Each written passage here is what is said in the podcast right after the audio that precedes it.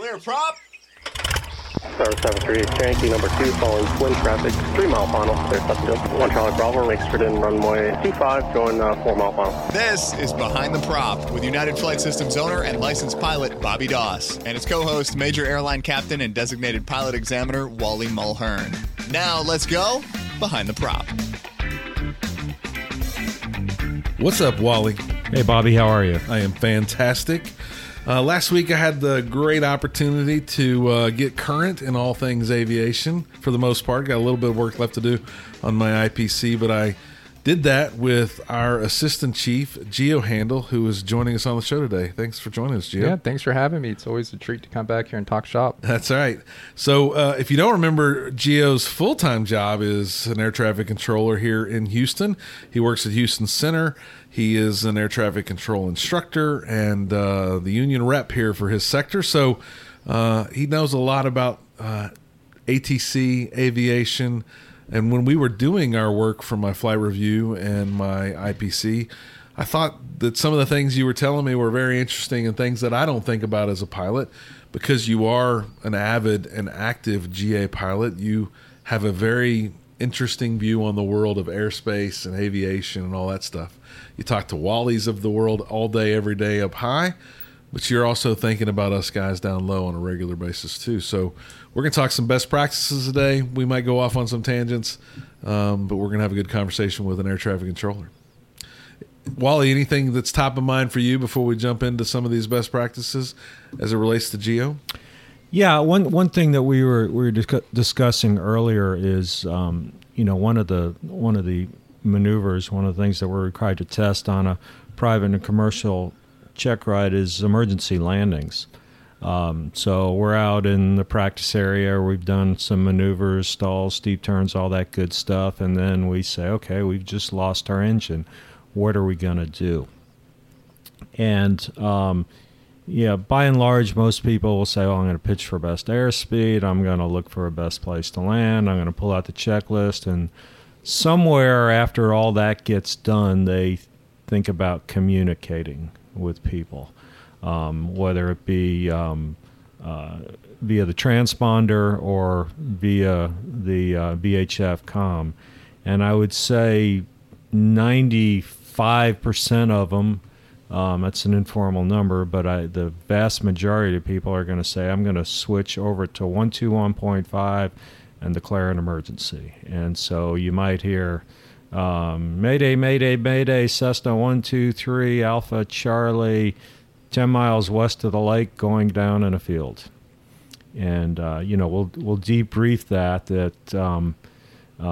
we may have been on a frequency. We may have been on the local tower, and maybe we didn't really need to make that change to 121.5. So, Gio, talk to us a little bit about who is monitoring 121.5, and if you think that would be the best practice to switch frequencies if you were, let's say you just left a Class D airport and you already had tower in the radio, and maybe you don't have a squawk code assigned by the tower, but you just left. Oh, and the best question of all is, what would you do in that situation? not what are you recommending, what are you going to do in that situation? Yeah, no, that's a great question. And what I generally tell people is, whenever you have an emergency, if you're already talking to an air traffic facility, whether it be tower, approach, or whatever it is, they are the best people to be helping you in that moment. So I generally would say avoid just switching to 121.5 because, number one, that's unexpected. If you have an emergency and you have flight following, you're squawked up, we know your call sign, and we can help you the best that we can. We can put a tag right on the radar scope where you're at. Now, what happens when you switch from your squawk code you were given to emergency frequency or emergency squawk 7700, you're essentially changing your tag for us. And now we're going to see, yeah, you have an emergency, but now we're kind of running what's going on. And not every sector has 121.5. And to answer Wally's question, who's monitoring that? Well, it's just controllers. we all have our normal frequencies, and certain sectors they have 1 to 1.5 and they're monitoring it. Now, my area, my whole sector of expertise, they don't have 1 to 1.5. So if someone leaves my frequency to declare emergency, I don't know where they're at. And it's actually happened before where someone did that, and someone from Laredo sector, which is hundreds and hundreds of miles from where my airspace is at, they called me and said, hey, this guy is declaring an emergency. Do you want to talk to him? I'm like, yeah, put him back on me. And he comes right back to their frequency. And, you know, we end up helping him out. But there was a few minutes where I was like, I have no idea where this guy went. You know, he could have crashed. I have no idea. So. And when you say sector, because I'm sitting here thinking, I don't know if all the pilots listening really know what you mean by sector. It's not a 2D sector. It's not down on the sectional map. It's the sectors might be three-dimensional, right? You might not cover from 60,000 feet all the way to surface, right? You have a third dimension of that pie up high, right? Yeah, absolutely. And I think I asked this question in your flight review, you know, there's a rocket ship at Hooks and it goes straight up in the air. Tell me all the airspace you're going to hit, you know, and obviously you're going to hit the D, the B, the E, and eventually up to Class A airspace. And it's the same for air traffic control. So if you send a rocket straight up from the ground, there's usually someone monitoring the, you know, from the surface up to a certain altitude, and typically it'll be an approach control sector. And then once you get up to the higher, you know, tens and to the flight levels, you're talking to another sector. And then once you get up to even higher, you know, you're talking to a high sector. And then now with more and more airplanes able to go into the flight levels, you know, flight level 450, 470.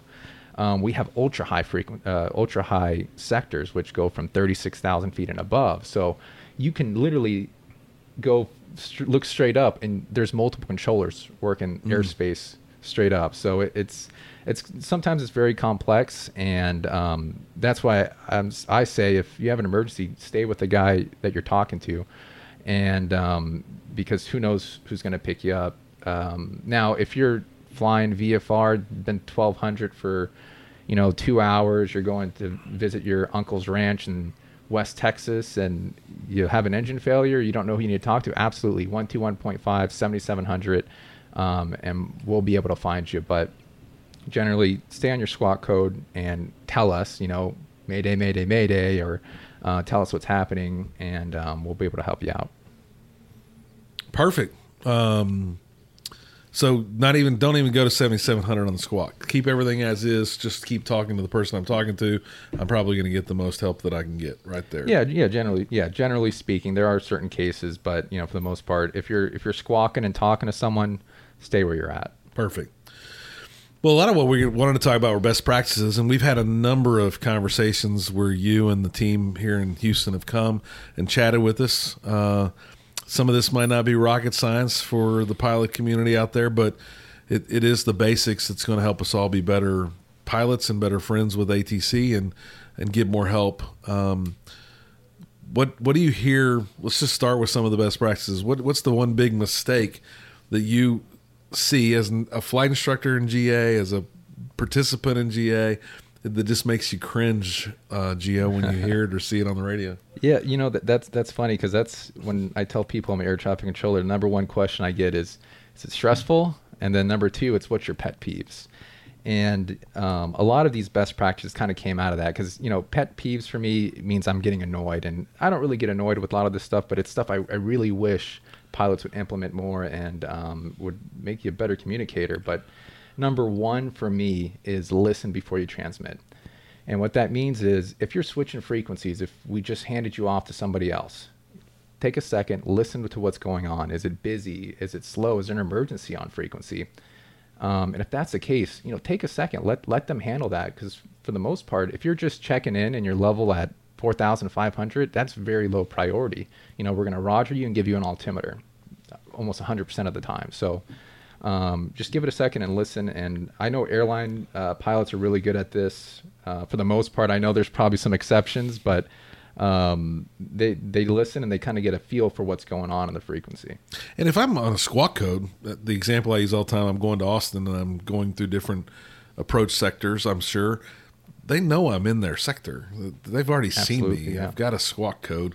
If I don't talk to them, which has never happened, if I forgot to check in, but they're going to check in with me. They're going to say, hey, 1419 uniform, you on with me yet? It's not like they're going to lose me because I don't check in, right? Checking in doesn't do anything other than establish that communication, right? Yeah. So it's not something that I have to do immediately, urgently. There's plenty of time there, I guess. Right? Yeah. And funny enough, sometimes we'll give someone a frequency change, and they will literally hold down the push to talk, switch the frequency while they're doing it, and I'll hear the end of their call to the previous controller and check on with us. That means they literally just held down the push to talk the whole time and switched frequencies. So don't do that. And what I tell my students when they check on really quickly, I'm like, how many milliseconds did you wait before checking on? So they think we want you right away. It's okay. Take a few seconds, get a feel for the radio, and we'll really appreciate it. Perfect. So that can't be the only one. Let's go to the next one. Yeah. So number 2 for me is have an idea of what you're going to say. And what I tell my students is push to talk. It's not push to think.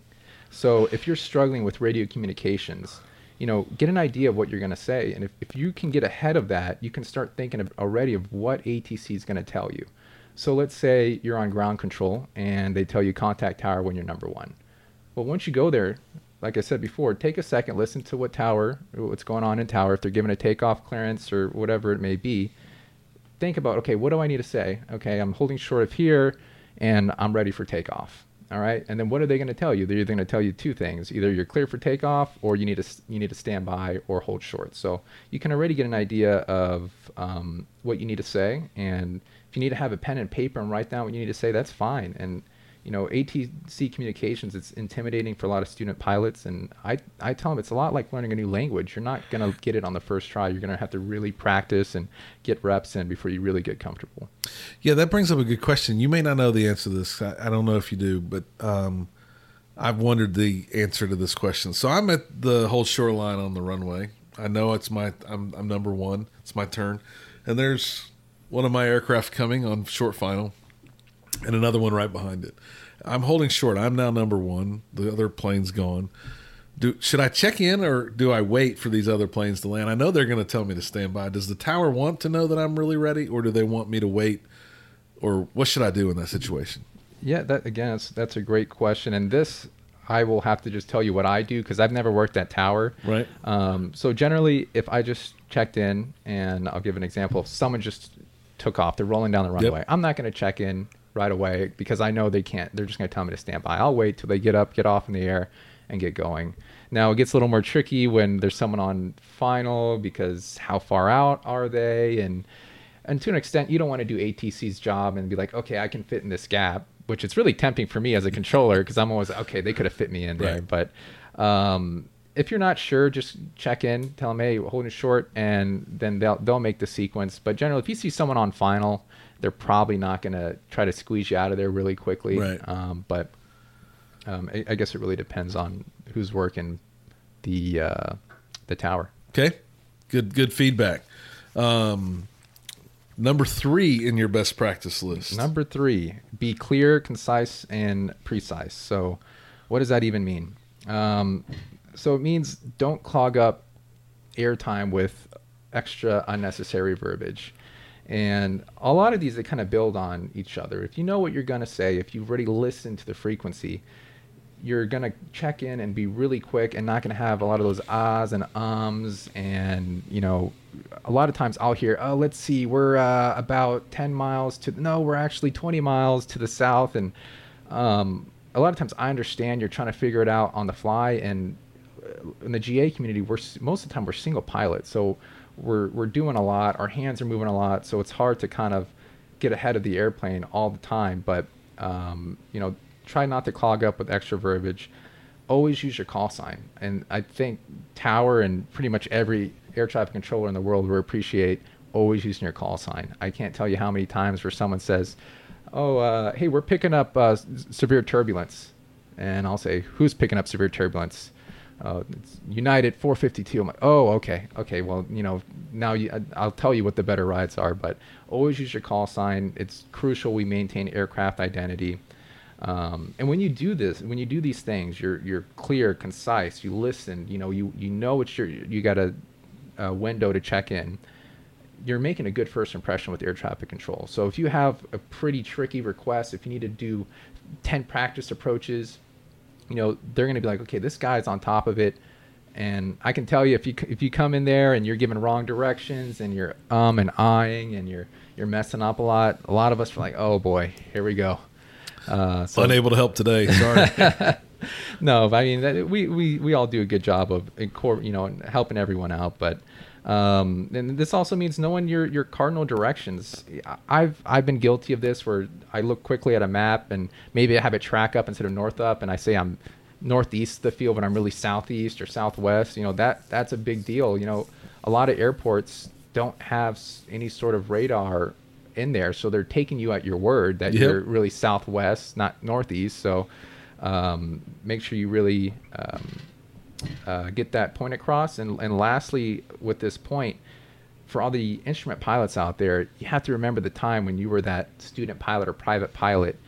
If you say you're inbound on the VOR Alpha and you're 25 miles east of Gaboo, not a lot of VFR pilots are going to know what you're talking about. Use directions from the airport or from a VOR. That's a lot more clear and concise. It'll help the pilots in the area know what you're talking about versus if you just talk about a random fix or an instrument approach, because I've experienced this in the Midwest flying out there, and someone said I'm inbound on the GPS and I'm X north of the fix. I have no idea where it's at. I'd ask them, okay, how far are you from the airport? And that's a lot more clear and concise. And do you think that some of that not being clear and concise is people trying to sound too pilot like, too cool? They're trying to they're trying to rattle it off like they know what they're doing and not using some just normal language. Yeah, and I think that plays a part. And I think a lot of it too is, when you're out there flying, you're just thinking, okay, I'm flying the instrument approach procedure. Okay, I'm 10 north of Gaboo right now, and I'm flying the approach, and that's what comes across. But take a second. You have to think. Like I said, not everyone's an IFR pilot or is familiar with all the approaches in Houston. For the most part, if you're flying at a busy flight school, we'll kind of know what's going on in the area. But that's generally not the story with every pilot that's flying out there. And then one of my pet peeves, I'll say it is something that annoys me, is the person that's trying to be too cute on the radio, maybe like, hey, I'm ready for departure. I'm going to get out of here or something, adding a little bit of gotcha in there. Yep. That can't be good for the whole system. Can it?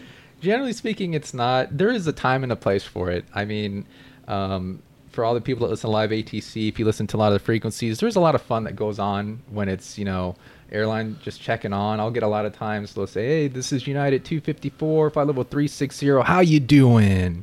And it doesn't bother me. Now if I'm busy, yeah, it's a whole different story. But for the most part, I think they're listening. They know it's slow. That's fine. So like I said, there's a time and a place, but generally, let's try to keep it to the pilot controller glossary and use our proper phraseology. All right. Number four, never assume. And this is a big one because there's been so many accidents that could have been prevented with not making assumptions. And I think I may have brought this up in the last podcast, but Avianca Flight 52, and for everyone at home, you can look it up on Wikipedia, and there's actually a YouTube video of the ATC recording of this airliner trying to get into New York, and this was years and years ago. They were holding for a long time, and they finally got in to shoot the approach. They got down, couldn't see the runway, went missed. They checked on with New York TRACON, which is just approach, and they said, we're 2,500 for 4,000, and approach gave them a vector, and they said, okay, and we're running out of fuel. Well, what does that mean? Are you literally running out of fuel, or are you minimum fuel, or are you emergency fuel? And it turns out the pilot, literally, they were out of fuel, and they ended up flaming out both engines and crashing in a neighborhood. And I think if they would have used emergency fuel, it could have completely changed the whole situation. And for everyone out there who doesn't really know this type of phraseology, so when you're talking about fuel, there's really two situations that ATC needs to know about. It's minimum fuel. And if you say your minimum fuel, that means, okay, I can't take any extra unnecessary delays, and we'll avoid delays as possible. And but I will say, for if there's any airline pilots out there, I hear minimum fuel all the time, especially during weather days. Everyone's getting reroutes. It happens. You know, maybe they try to shoot an approach, stay diverted, whatever it may be. Minimum fuel isn't all that rare. Now, emergency fuel, that is, you're declaring emergency for fuel, and I'm moving everybody out of the way for you. You're going straight to final. So using clear communication like that, and not assuming that every air traffic controller knows what you're talking about. You know, and I think the best example is if you tell ATC, hey, my oil pressure is running low. To most, they don't know what that means, because not all of air traffic controllers are pilots. But if you say, I may lose an engine, or I'm losing my engine, that's a whole different story.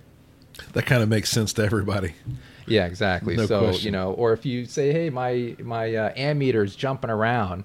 Well, I don't, you know, most ATC don't know what an ammeter is. So, you know, identify the problem and say, what is the worst case situation? If your ammeter's going crazy, maybe you can lose your electrics, and maybe you only have, you know, 15 to 30 minutes of electricals left. So never assume we're all, you know, we know what you're saying. And, you know, and the other big thing I think for GA pilots is if you get a vector and let's say you're doing a practice approach and it points you towards a cloud, don't assume you're on an IFR clearance. If you're VFR flight following, we can't see those clouds on our radar scope. Mm-hmm. So you have to tell us, hey, I'm about to fly into a cloud. I need to descend, or I need to go to the left or something. You're the PIC. You have to maintain the clearances from the clouds. And just because maybe we point you in that direction doesn't mean you can fly through it.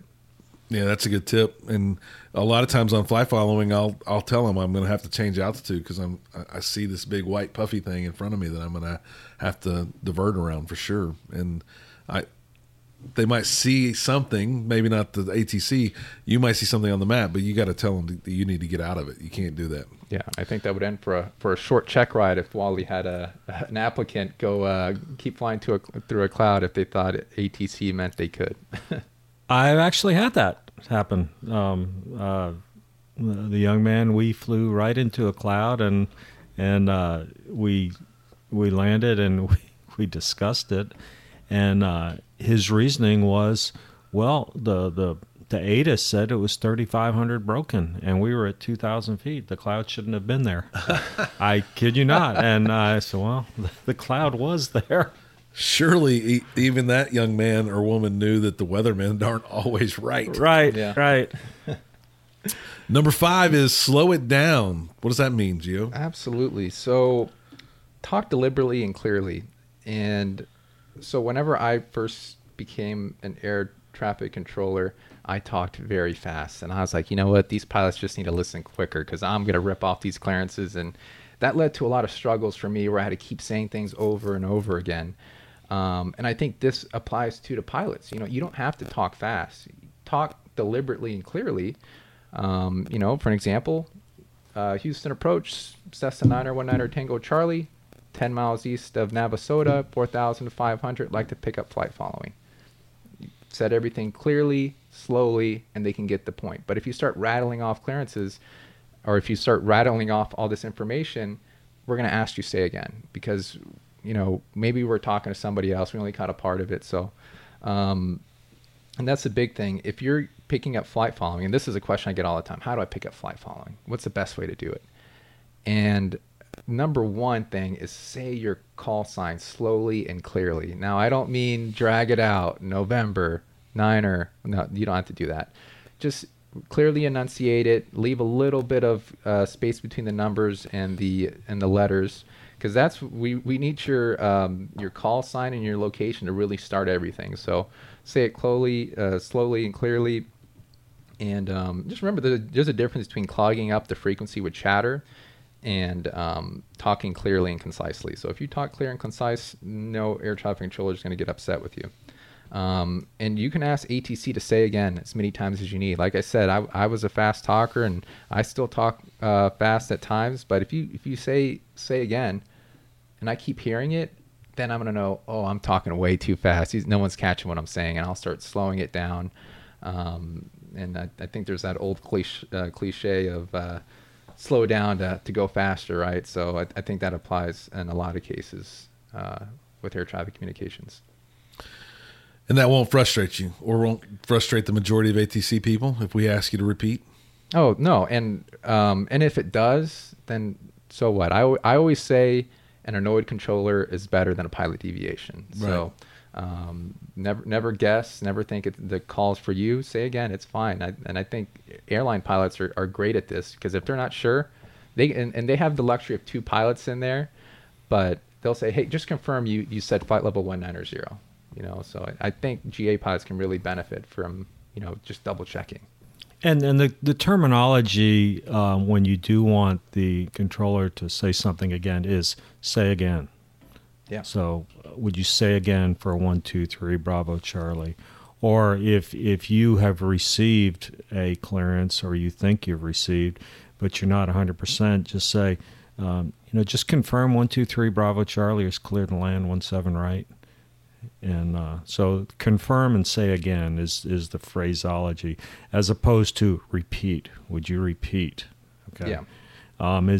Is that going to communicate probably fine with the controller? It is, and the controller will probably repeat it. But, you know, a lot of our student pilots are pursuing professional flying jobs and or careers, I should say, and you're going to be flying in foreign countries where the controller you're talking to has a limited, may have limited English knowledge. Mm. So we need to try to stay within the proper phraseology.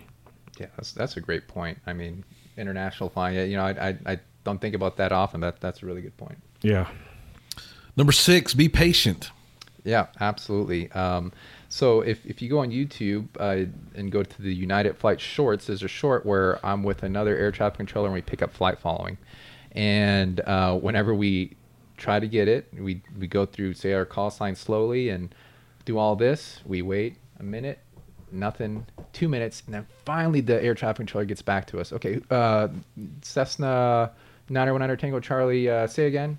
So the whole point of saying be patient is, you know, a lot of times controllers are talking to people on different frequencies. At any given time, I could be working 3 to up to 8 frequencies. So maybe you don't hear us talking to somebody else, but maybe we're getting a clearance. And that goes back to the very first one, listen. So if you hear us give a clearance and you don't hear anything back, that doesn't mean that the clearance is done. It means someone's probably reading it back on a different frequency. So if you don't hear anything, give it a second before you try again, you know.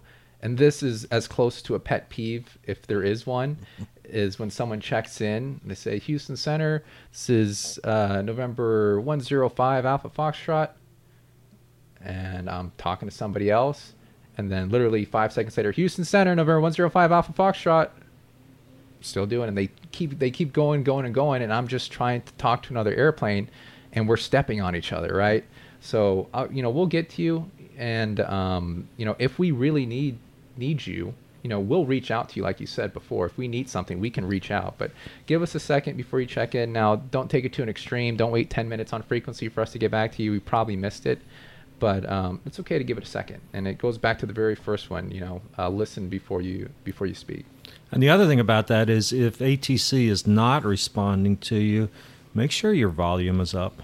Oh yeah, because I've seen this many times, and I've probably been guilty of it.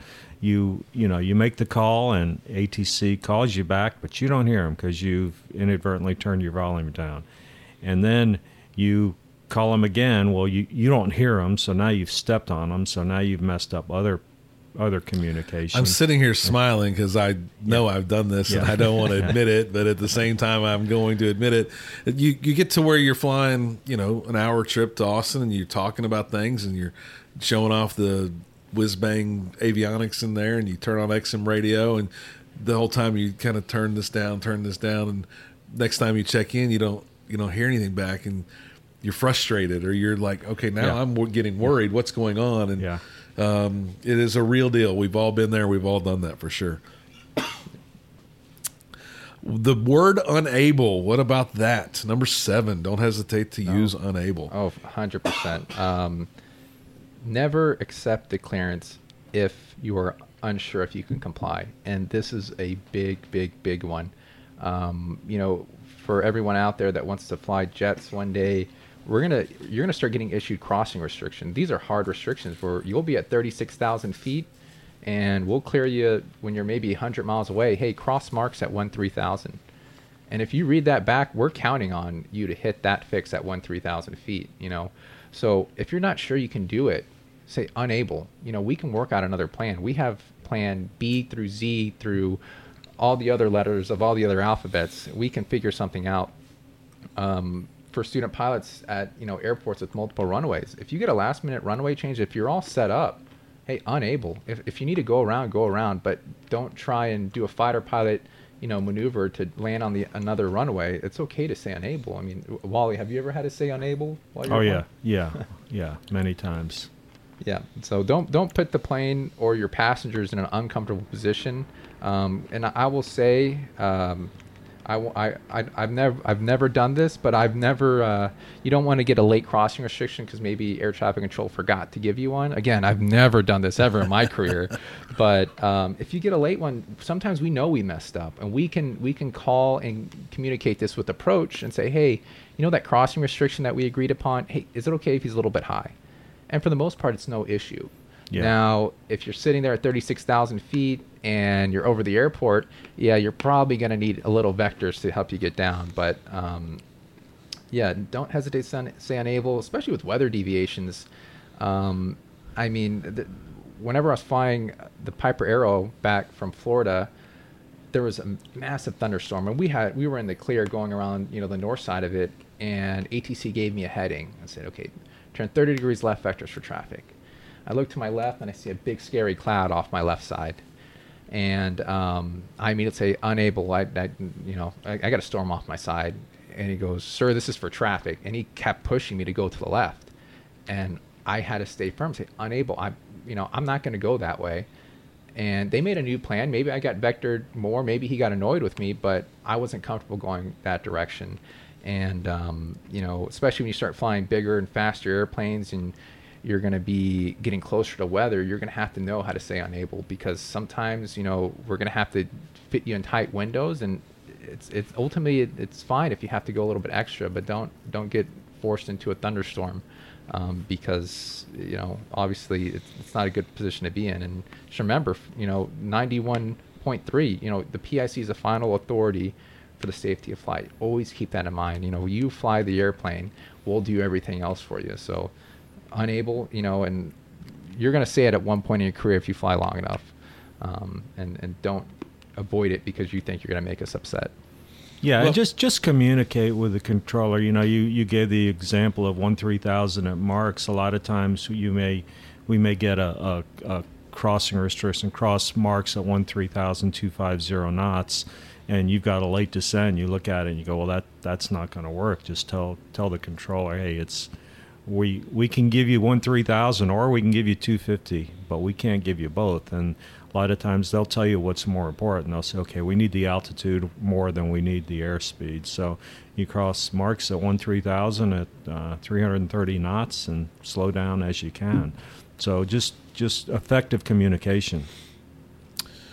Yeah, and part of that is really kind of leads into number 8 here. Ask for help when you need it. We kind of talked a little bit before we started recording about some incidents and how air traffic control can make every best effort, but sometimes still make it hard for the pilot. We talked about Tammy Jo Schultz, and in her incident that she had, the air traffic controllers kept changing her frequency. And she was the pilot in command and said, look, guys, no more frequency changes. And that was her way of asking for help. Like, there was a lot going on that day for her. And no matter how much experience she had, that has to be overwhelming as a pilot to be in an incident that is truly an emergency. But she may be told for help instead of asked for help. She said no more frequency changes. What do you suggest a pilot does when they need help? Yeah, and I think the key word here is I'm declaring an emergency. You know, and this is granted if it is a true emergency. So there's plenty of other situations where you can ask for help. You know, like I said, airline pilots, they have the luxury of having another person in the cockpit with them. But for the most of us, we're by ourselves. Maybe you're single pilot IMC, you got one radio and you need to get ATIS. Well, you know what? If you ask me for the ATIS, I will read it to you most of the time, you know, if we're not too busy. You know, that goes into additional services, but, you know, I can get that at my sector with literally just maybe 6 letters. I just type in the airport ID and hit WR, and I get the full METAR, and I can read you the weather. You know, Houston Approach, they actually have the ATISs. They can tell you, you know, all the ATIS information. If you need NOTAMs, this is a big one. You know, you can ask for it. You know, if you're asked, do you have the weather and NOTAMs? This is not a trap. They're not trying to get you on a regulation. They really want to know if you actually have the NOTAMs. And you know, those can change in flight. Maybe you take off and everything's fine, and then when you get there, maybe there's a disabled aircraft on the runway. Maybe the runway lights are out, or the approach lighting system's out, and that changes the minimums for the approach. So ask for the NOTAMs. They get updated in real time, and you can easily have ATC help you. I mean, there's other services too. During football season, I get asked for the scores of games all the time. You know, we can pass that on. Now, don't make a habit of that, but there's a lot of extra fun stuff that we can do. But we're a service-oriented organization, so use us. You know, we're not air police. Think of us as a part of your crew. How deep do you go in the sports world? Like, can you give me curling statistics? Or, like, what sports do I have to stop asking questions about? Oh, yeah, you know, football, I'll give you the full stat line. I'll tell you how Ezekiel Elliott did on the last play, or I'll give you my my thoughts on a lot of the games. No, I'm joking. But start a betting line. Yeah, right? There you go. There's actually a controller.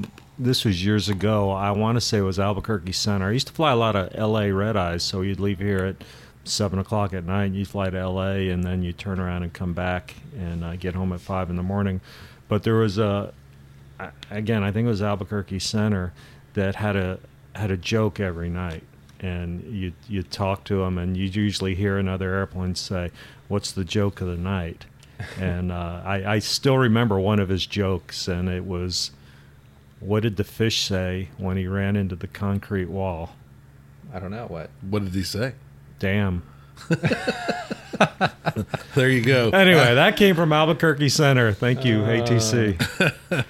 All right, the last two, number 9 and 10, we'll just put those together, Gio, and wrap up the show after that. Number 9. So number 9, aviate, navigate, then communicate. Long pause there. So fly the airplane. And for the instrument students out there, really even the private pilots, student pilots, if you get a frequency change and you have to run a checklist, run the checklist, then check on. You know, don't feel rushed to check on, miss your checklist, and then you're behind the airplane. You know, a lot of times if I get a frequency change and let's say I'm going to College Station, I'll check the ATIS real quick, then I'll check on. I already have the ATIS, so don't feel rushed to immediately get on. Always fly the airplane. And another big one is if you're by yourself, don't try and copy a clearance and taxi at the same time. Navigate to the runway, navigate to where you come to a full stop, and then you can write it down. You know, you don't want to be texting and flying, right? So, which is funny because they, you know, even on fly followings around here, if I'm, you know, I can imagine myself now testing my brakes, and I'm on the roll, and they're, "Hey, we have your fly following information when you're ready to copy." You feel obligated to do that quickly, right? And yes. There's nothing wrong with saying unable, I'll get it at the Delta ramp. Like, It's not going to change anything. And you can see where these all melt together. Say it's okay to say unable. You know, unable, I'll get in a second. Or they usually ask, advise, are you ready to copy? And negative, no. Yeah. But in reality, I guess what I'm saying, in reality, how many times do you hear that? Very rare, if ever. Mm-hmm. And I think that creates opportunity for distraction and damage, right? Like, we really should just say, "No, I'm going to get it in a minute." Right? Yes, absolutely. And then for the last one, I'll give a bonus one with, you have to remember that air traffic airspace, as we mentioned, is complex, and it goes out further than you actually think. And we want to talk to you for that reason. Generally, you'll never annoy us if you check on and you're at 12,500 feet and you're just doing maneuvers. We want to talk to you. And this is something Bobby and I, and actually Wally, we all had a conversation about this before the show, of if you're, there's an aircraft flying at 12,500 just outside the Bravo, doing maneuvers. Little did they know they were right in the arrival path of all the hobby aircraft.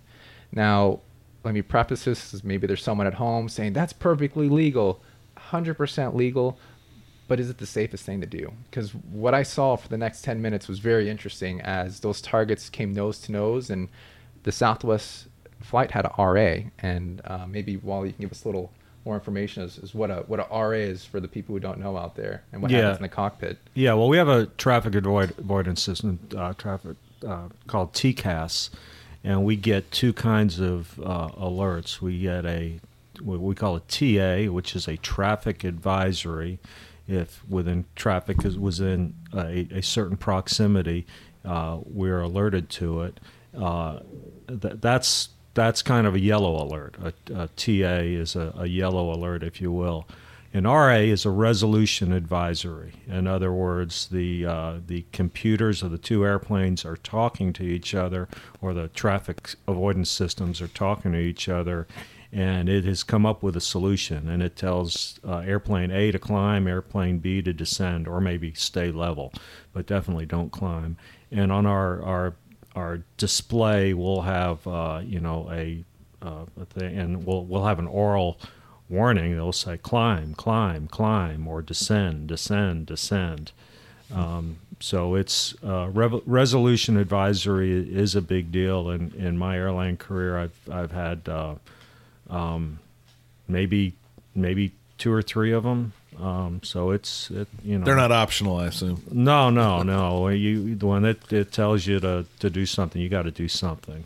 So yeah, it's definitely a big deal. But like as you said, Gio, I mean, just because it's legal doesn't mean it's smart, doesn't mean it's safe. You know, I fly my general aviation airplane.